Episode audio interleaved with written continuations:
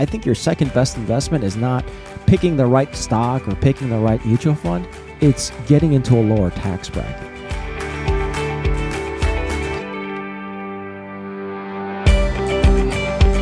Becoming a millionaire isn't just about growing your money. It's also about protecting and preserving your wealth by using the right financial strategies for your situation.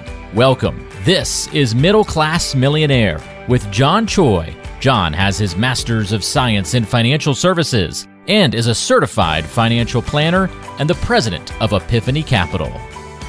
Welcome into another edition of the podcast. It is Middle Class Millionaire with John Choi and myself here to talk investing, finance, and retirement, and most common retirement planning questions about taxes is what's on the docket this week. We are into late January already with this podcast, so the year is already off and swinging. But as always, if you need some help, reach out to John. Find him online at johnchoi.net.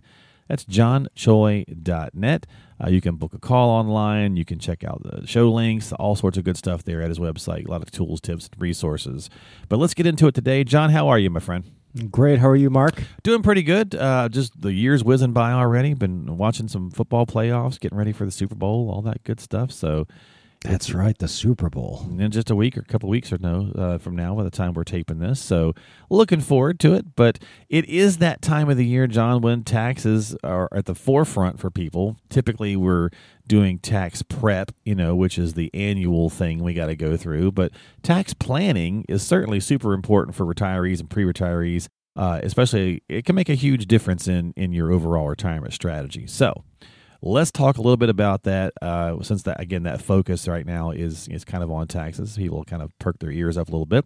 We'll talk about some mistakes to avoid and how a proper plan uh, can hopefully make some a significant difference in uh, in your tax savings. So, a lot of people wonder if there are strategies, John, that they can use while they're still working. Maybe you're pre-retiree, for example, right? Uh, you're not quite there yet. Are there some things we should start doing now uh, as we get close to retirement age to start being more tax efficient? Obviously, you know, Roth conversions comes to mind. That's what I was going to say. Roth conversions are, are, probably the, the biggest thing. Big for, driver for most folks. Yeah, because you know you, you don't want your your IRA balance to to swell and swell and swell, and then then you're going to get hit with all these taxes and your required minimum distributions, which now in this year are uh, is at age 73 with the Secure Act 2.0, and that will be going up to age 75 10 years from now. Yep. If you didn't catch that podcast, by the way, folks, we talked about that a couple of weeks ago, so go check that one out. But anyway, go ahead, John. Yeah, and so uh, and when you do a Roth conversion though, you have to remember that you have to do it strategically in the sense that you don't want to do it all in one year yeah. and get pushed into a higher tax bracket. So you have to look at your tax bracket and you have to say how much room do I have in this particular tax bracket? And then you you want to just go up to that ceiling if you will. And you don't want to do it you know, willy nilly or, you know, hey, I've got $500,000. I think uh, Roth conversion's great. Right, I'm just going to yeah. convert all 500,000 that's just not you know smart tax planning. Well, that's so that's would, a great point. I, am glad you brought that up, and I'm sorry to cut you off, but people I think don't realize about the tax steps, right? I think most of us think I'm in the 22% tax bracket. Boom, all my money is taxed at that. They don't realize that we stagger our way up there. Correct? That's right, and that's just basically people think that oh, I'm in the 22% tax bracket, and all my taxes are going to be, or all my dollars are going to be taxed at 22%. Right. That's just simply not correct. It's only the amount above that 22% bracket that gets taxed at 22%. So effectively, if you're in a 22% bracket, I'd say effectively you're probably paying 12, 13, 14% taxes.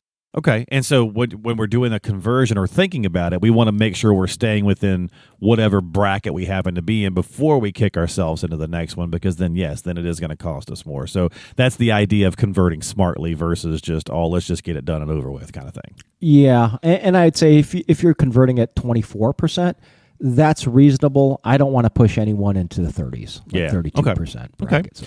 Uh, common questions on these taxes is, and I know this changed obviously with the what's referred to as the Trump tax cuts in 2017. Uh, we're going to see this if they do nothing else. These will uh, uh, sunset and go back to the Obama era administrations in 2026. But deductions still kind of pop up as well. Will I have as many taxable, you know, deductions in retirement as I do when working? Currently, that's definitely not the case because it takes a lot to get to that 24, 25 grand. But what's your thoughts on that? Well, so the TCJA, the the Trump tax. Thank cut you. act, That's what it was. will. Yep. Yeah. so that was um, that doubled everyone's standard deduction, and so the standard deduction, I believe, last year was twenty five thousand nine hundred dollars. Right. And oh, so remember, you can take the standard deduction uh, for for a married couple filing jointly, twenty five thousand nine hundred dollars, or you can itemize your deductions, and that's basically your um, property taxes, your mortgage interest, your um, uh, charitable deductions. Those are the main three, and you can add them all up, and if they total over the twenty five thousand nine hundred dollars, your standard deduction, then you would want to itemize. Which is but great. Most people, Right. yeah, but most people because it did double, Yeah. just file the standard deduction and away we go right Mm-hmm. so the question was I, th- I think you know am i going to have as many deductions in retirement as i as i did while i was working if you're making a lot of charitable contributions if you have a high mortgage if you're living in a high property tax state then you're it's probably still beneficial to itemize but let's think about this when you retire what goes away well if you're retired and you're not making a paycheck, my guess is that your charitable contributions are going to disappear pretty much. Mm. And by the time you retire, uh, you'll have paid off your mortgage, or um, there's a very, very small balance on it, and not much of it is going toward the interest anymore. You'll always have your property taxes, but at that point, you're probably opting for the standard deduction. So you're not going to have as many, I don't think, um, deductions in retirement as you did when you were working. Gotcha. Does that make sense? Yeah, absolutely. So let's talk about the uh, you, you know, and kind of thinking about the brackets, right? How we talked about how they're different sizes and they shift them each year. Uh, inflation obviously has been was bad Right. in twenty two. They moved those. Uh, most people are they they kind of head towards retirement with that assumption of we'll be in a lower tax bracket because that's what we've heard when we retire, right? So that begs that common question of how often are they right? You know, is it more times than not that we are in a lower tax bracket, or are we wind up kind of being in the same? So, if you did proper planning throughout your life, you're going to be in a very, very low tax bracket. So, And that's the let's key. not, yeah, let's not conflate income with taxable income, right? So, the paychecks that are coming in, not not all of those income sources are taxable. So, for example, if you're taking qualified distributions from your Roth IRA, that's not taxable, but it's still a paycheck, right?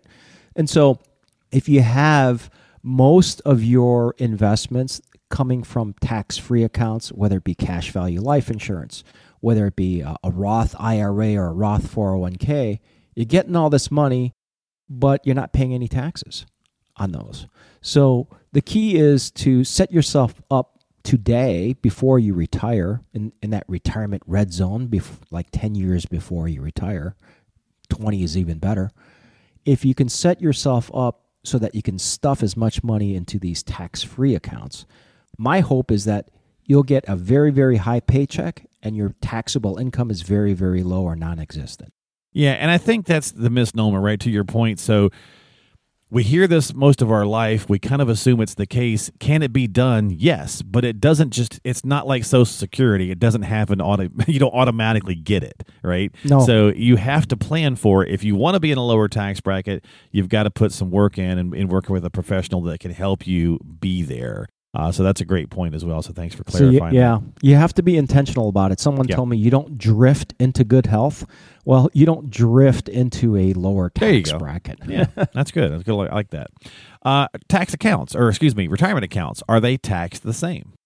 So just uh, like I alluded before, your traditional IRA is going to be taxed at ordinary income rates, and your Roth IRA is again for a qualified distribution. Uh, that's not going to be taxed at all. So you're either going to be taxed at ordinary income, you're going to be taxed not at all, or you might be taxed at capital gains rates, which you can um, that would be for your non-qualified your your brokerage account. So there's differences between those three tax buckets, and and really those are the only three tax buckets Okay. for most of the people. Common question uh, regarding the tax-free income in retirement. That we hear that right. There's a lot of certainly a lot of uh, commercials and advertisements around. Get your tax-free retirement. Sure. Uh, and so, how realistic is that? Is that something that's actually doable? We just talked about if you proper planning, you could be in a lower tax bracket, but it's Do it tax-free. time.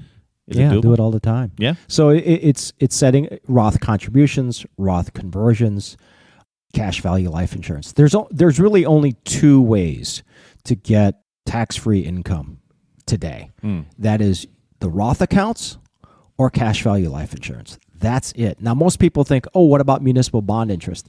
Yeah, that's tax free to an extent, but it counts as something called provisional income, and that's really what uh, the taxation on your Social Security. That's what uh, based on is your provisional income. So you can put an asterisk for you know mus- municipal bond interest. Gotcha. Okay.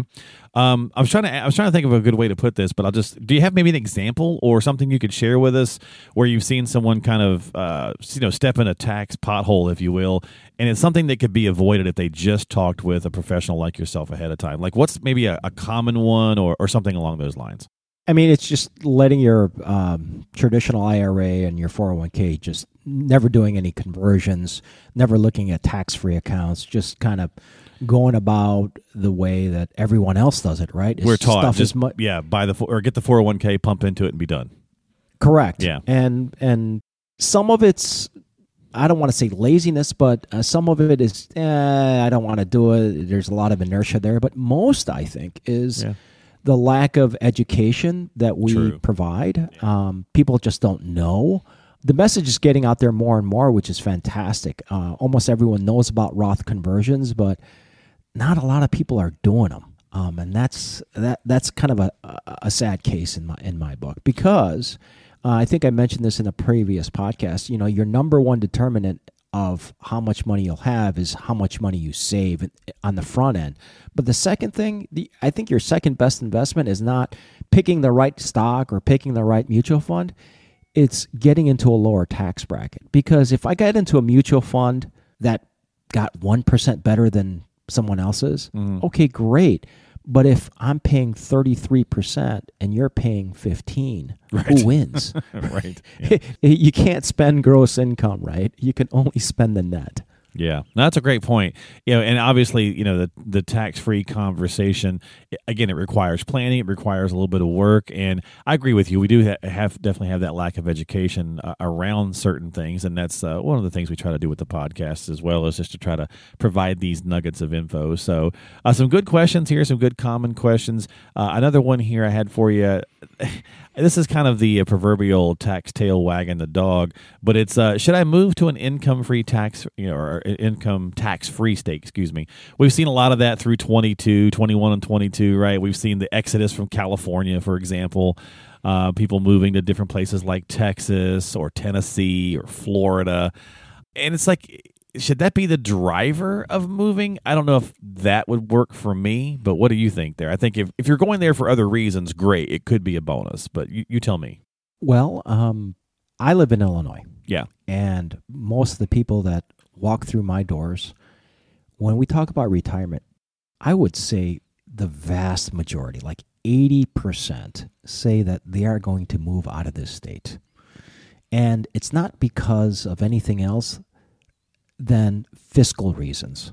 Um, actually, warmth too. I was right? going to say, really? I was, I was going to say warmth doesn't trump that, but uh, I mean, warmth does trump it. But you know, you can go down to a, a warm state, but if they've got ta- you know big state taxes, they'll probably go to, as you said, Texas, Florida.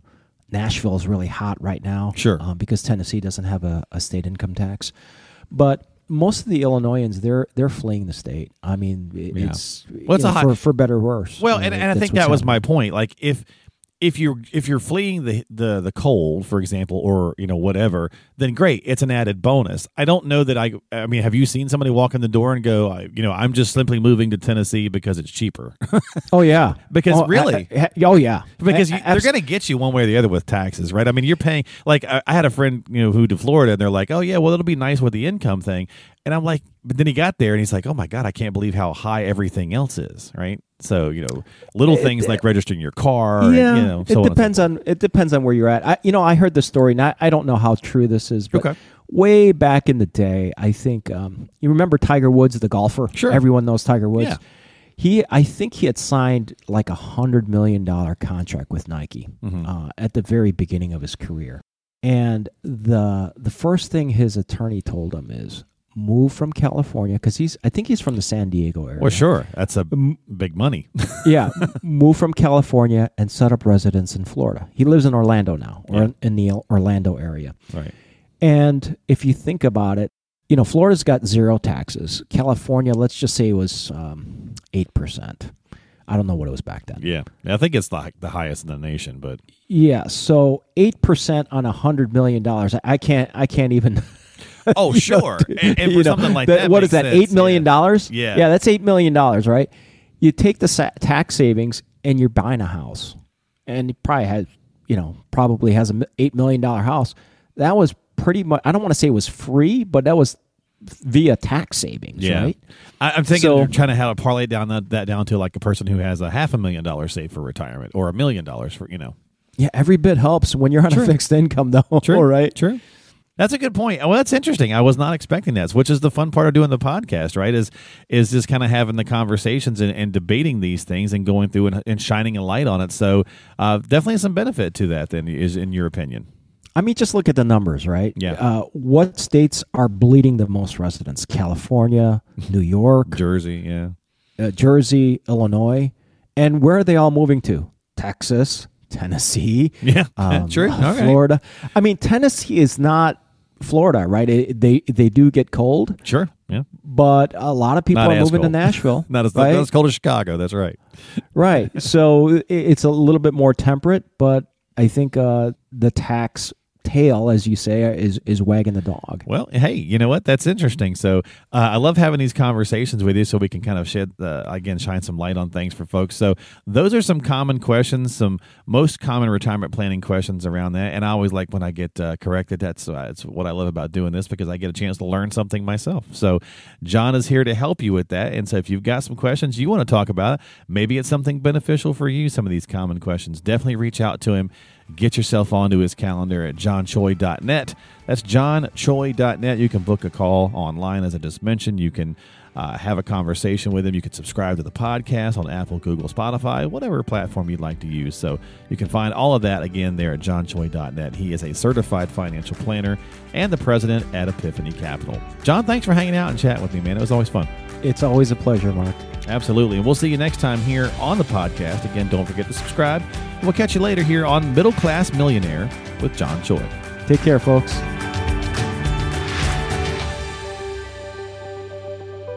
Epiphany Capital is a registered investment advisor, RIA, located in the state of Illinois. Epiphany Capital provides investment advisory and related services for clients nationally. Epiphany Capital will maintain all applicable registration and licenses as required by various states in which Epiphany Capital conducts business, as applicable. Epiphany Capital renders individualized responses to persons in a particular state only after complying with all regulatory requirements or pursuant to an applicable state exemption or exclusion.